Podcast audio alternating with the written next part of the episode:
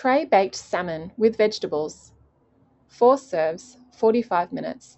By dietitian Lauren Reardon. Ingredients 4 salmon fillets, 1 large bunch asparagus, 1 punnet cherry tomatoes, 1 lemon cut into slices or wedges, 4 large potatoes, washed and cut into wedges, 1 small sweet potato cut into wedges, olive oil, salt and pepper. Method 1. Preheat the oven to 180 degrees Celsius. 2. Line the baking trays with baking paper. 3. Place potato wedges, with the skin on, into a tray.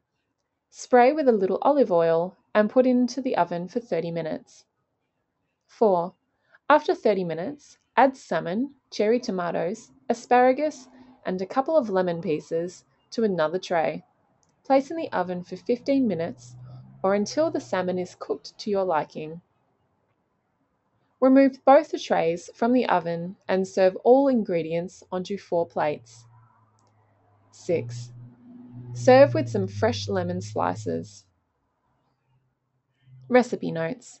Try this recipe with other vegetables such as broccolini, zucchini, squash, carrot, and pumpkin. Change the flavours by adding fresh herbs in the last 10 minutes of cooking. Try rosemary, dill, or basil. Cooking times for salmon may vary depending on fillet thickness. Tip Prepare a few extra serves of vegetables and have a salmon fillet to have a portion left for lunch or dinner the next day. Live Well blog. See our Live Well blog for more recipes and nutrition guidance, including more on meal plans and a printable version of the 7 day plan.